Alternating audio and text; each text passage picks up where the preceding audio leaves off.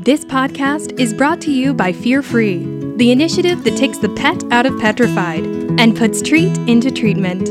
Learn more at fearfreepets.com. This is the Fear Free podcast series. I'm your host, Steve Dale.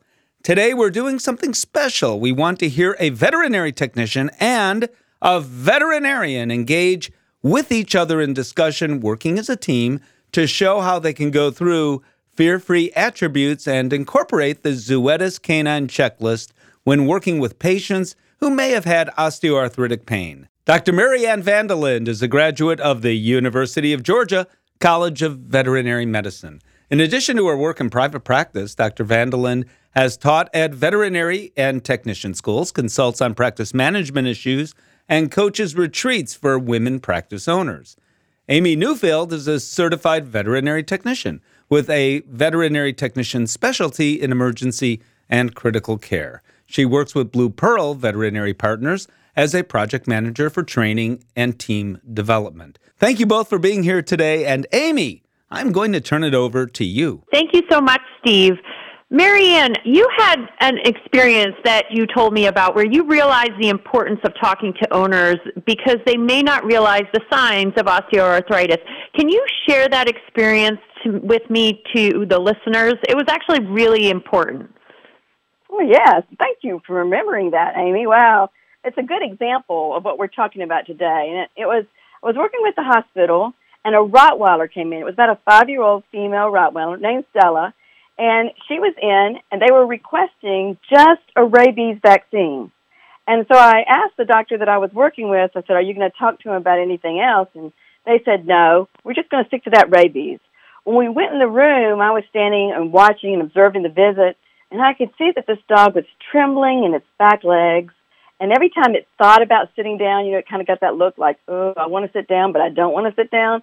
It just, the tile floor didn't seem secure to it. So it had gained about 10 pounds since its last visit a couple of years ago. And so she gave the rabies shot, and I said, Would you do me a favor? Would you take Stella? We have some steps on the side of the building, and we also have a ramp. And what I'd like to do is see how Stella does when she goes down the ramp and if she comes back up the steps. Would you would you do that with me? And he said, Sure.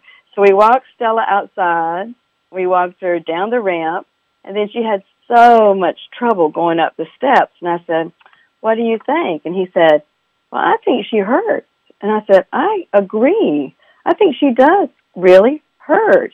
And I said, I'm concerned. And he said, Yeah, that's the reason I brought her in for the rabies is she's the sweetest dog you've ever seen. But last week she tried to bite my little nephew and he's only four whenever she touched his back end. And I said, I think there's some pain. And so we actually, he actually came back in and we did a pain workup, not just that rabies vaccine today. And we could really make a difference in this dog's lifestyle. So that was a really big thing to me. I would have been happy if he'd have just realized he needed to get a ramp to get the car, the dog in the car, and that the dog was painful, or he needed a new bed. But the the reality of the lifestyle change was so huge for him that it was just a big thing. So tell me, Amy, like when you work with doctors, and I mean, how have you helped doctors, and when you see technicians making a difference, how do we make a difference in keeping dogs comfortable during these hospital visits, or or what have you seen that makes a difference in pet owners' lives? Well, I definitely think it's so important that technicians talk to the veterinarian. After all, we speak, we we spend the most time with the pet, um, and we have to know the subtle signs and symptoms. And a great example for me, and a kind of an aha moment for me, is radiology because that's a very scary area that we bring dogs uh, into that area all the time and our floors are very slippery. And as our dogs get older they also um, have vision changes. And an aha moment for me was trying to bring an elderly dog and walking them down this hallway into radiology and the dog literally froze at the the radiology room because it was pitch dark in there and they couldn't see. And then to add insult to injury not realizing that this dog had vision changes when we went to pick up this dog physically pick it up it yelped And in that Yeah. moment, I realized, oh my goodness, this dog is an old arthritic dog, and it it can't see as well as it could, you know used to be able to. The room was dark when we entered. I probably should have turned a light on, but also. I have a table that goes up and down, and luckily, Yes. um, in our hospitals, we've got those wonderful motion tables, right? And I didn't take use of that in that moment, and I felt really terrible. So, but it it doesn't stop there. Even though I have that realization, I need to now alert the veterinarian because the veterinarian's probably going to call that owner with the answers of, of what we found on the radiographs. And in that moment of that veterinarian speaking to the owner, it's really important for that veterinarian to have that discussion and say, hey, have you noticed your dog struggling to get up and down stairs or walking slower or, you know, all of those things? Because that's where we open the doors to conversation. So I think it's really important for us to have that that uh, conversation with the veterinarian because again a lot of times technicians see that these things that owners may not recognize. I, I couldn't agree with you more, Amy, because I think when you have a good technician and there's such a blessing to have someone like you to work with, if I can work with you and involve you and you can tell me things that you've seen the animal do or the fact that it couldn't stand in the waiting room or you had to take it a towel or something or you know whatever it makes that visit go so much better and we're so much more caring and compassionate. Not to mention what you just said in that dog in the radiology room he had all the fear free signs. He was afraid he was anxious he had stress. So anything we could have done together would have made a big difference Yeah, absolutely. And I think, you know, sometimes we notice it a little bit too late, but I think even just always remembering those signs and looking for them and just helping out particularly our elderly patients a little bit better helps Yes. reduce that those fear signs, right? If we had just turned on the light so the poor dog could see, lowered the table so we didn't have to pick the dog up, um, all of those very important things. Um, I, I know both of us have been in this industry for quite some time. And do you remember working with pet owners when uh, veterinary hospitals were more limited in what we could use for pets' comfort and mobility? And what kind of changes have you seen now that we do have more ways to help these pets? Oh wow, it's been such a big change. It's been such an exciting time to be in the veterinary industry because, you know, before I remember days when maybe we didn't have anything to offer and the pet was just so uncomfortable that you know, we had to do different things. And so and their quality of life and length of life were decreased. But now, um, with the onset of nonsteroidal anti-inflammatories that came in probably in the late 90s, we've been able to do um, multimodal therapy or mixed option therapy. So where you might do things like lose weight to put less stress on the joints, or acupuncture, or hydrotherapy, or glucosamine, or changing the food choice. We have some more fatty acids. We can now mix in some of those non-steroidals and actually help and get the right formula for this dog working with the owner. And helping with tools and having those options just means the world to people because then they can learn working with their veterinarian and team how to control their pet's pain, when it could come up, and the quality in life and the bond and the actual length of life and the things they can do with their lifestyle. So they can travel on trips and they can go for walks in the park. And so we can titrate those dosages to make them more comfortable. It's- just a world of difference in the life and quality of a pet. Yeah, And, you know, absolutely. we- I know uh, Yeah. both of us can, you know, appreciate the the wonderful science of the pharmaceuticals, but also all the other options that have come about. I know I remember back in the 90s, unfortunately, having to euthanize pets for arthritis, and I don't do that now, which is really wonderful because it was terrible. There, the dogs could not physically walk, and there were no options for these owners, and it was a real uh, unfortunate time. So uh, I'm really eternally grateful for modern science to intervene so that we can give these dogs a much happier quality of life for sure. I agree So- with you completely, Amy, because I tell you, when these dogs didn't have any other choices, now you have the ability to give them these choices and have those longer periods of time. Sometimes we were saying you have to do surgery, and, and people just didn't have the money to do the surgery, or they didn't have any option at all. And so then they felt, And so this is so much better. There's so many ways that we can help them make their pet quality of life less painful, less fearful, and more happy. You know, just increasing that human animal bond because we all know, especially in this time of coronavirus, how wonderful it is to take your dog for a walk. I mean, just going for a walk with your pet is huge for the health that it adds. And so to me, it's helping people identify, you know, ha- what these what these things are that they're looking for. We've talked a little bit about it, you know, like it could be that they're not doing the same activity. Maybe they've gained weight. Maybe they're showing a different posture. Maybe they're avoiding touch, like my Rottweiler example, or have snapped at somebody and become more irritable, or they're vocalizing.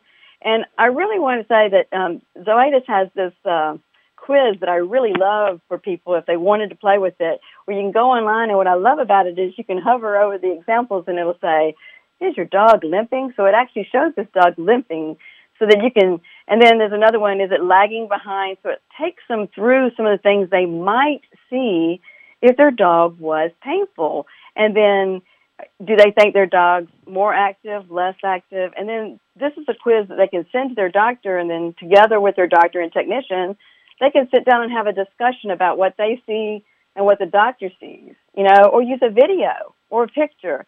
So to me, our ability to talk to people, have these multi activities, and get that right thing titrated means so much in keeping them comfortable for the rest of their life. Marion, you brought some really great points up, and I also love the Zoetis checklist. I think you talked about a lot of those subtle signs, but for technicians, having that checklist in the waiting rooms while clients are waiting so that, you know, it kind of jogs that client's memory, or even for the technician to maybe review it with that client as they're sitting there, if that checklist is available and they start looking at it, um, you know, they can kind of see, oh, is he limping? Is he, you know, reluctant to walk on slippery floors?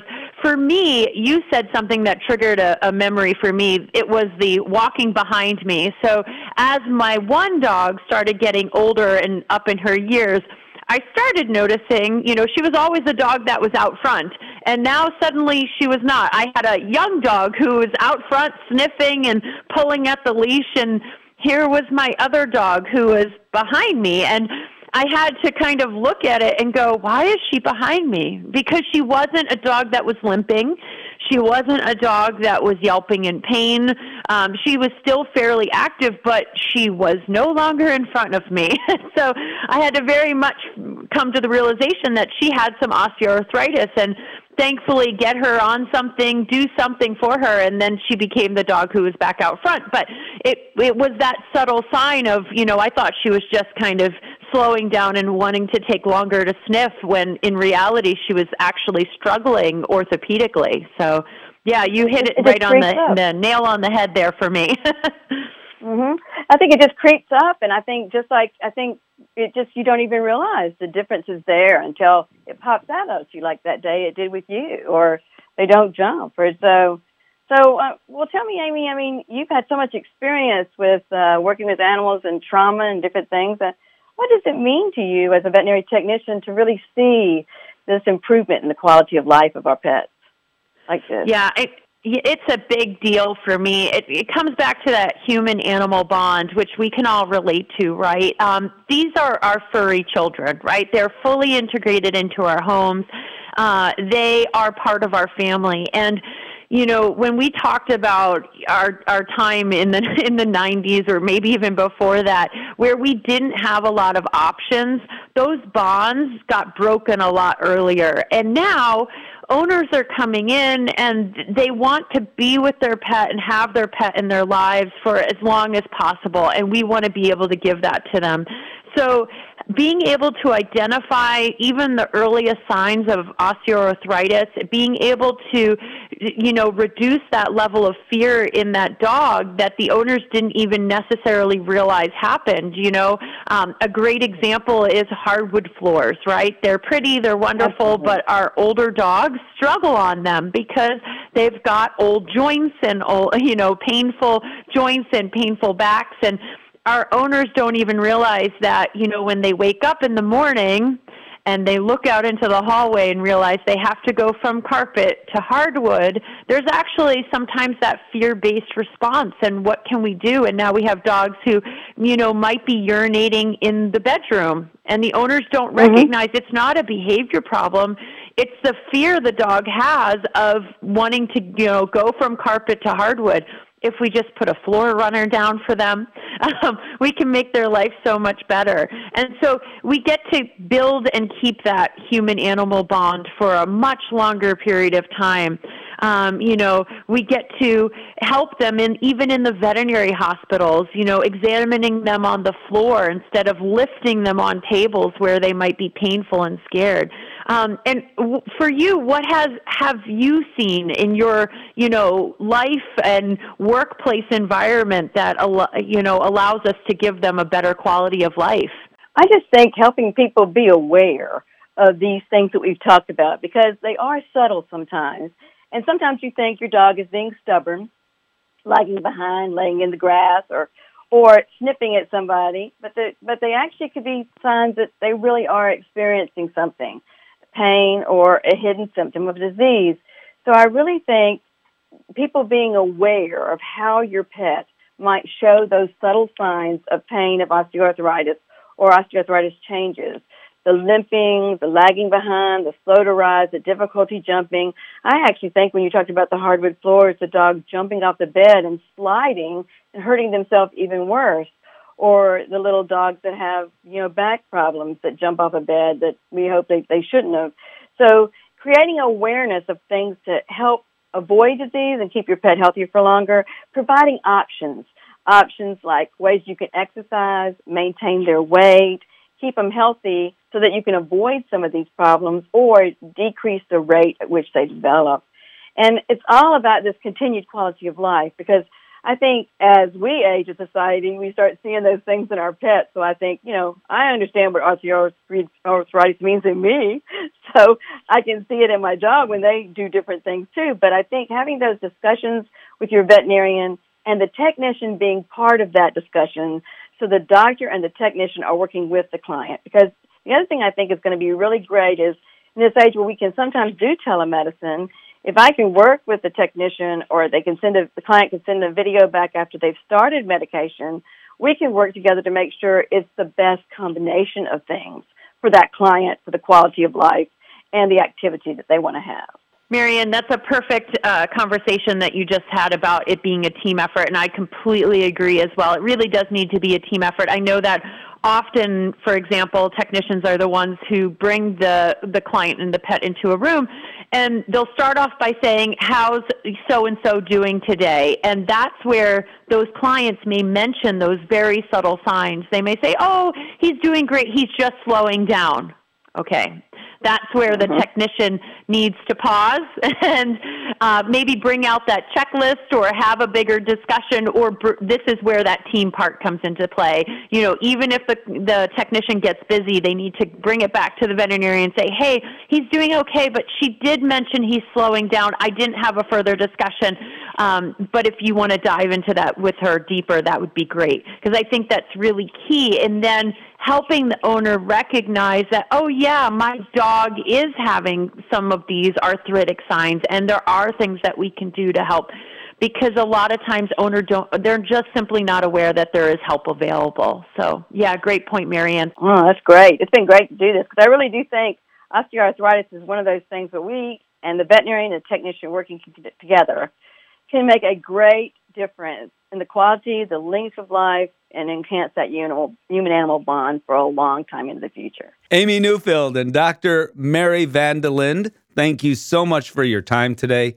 That was incredibly insightful. Thank you, Steve, for having us. It was really wonderful and an honor to be part of this. Yeah, Steve, we really enjoyed it. It was great talking with Amy about one of my favorite subjects. If you're already registered for Fear Free, be sure to keep up with all the Fear Free happenings, access new toolbox items, and find all the additional courses at fearfreepets.com. And of course, if you're not registered, find everything you need to get started at fearfreepets.com.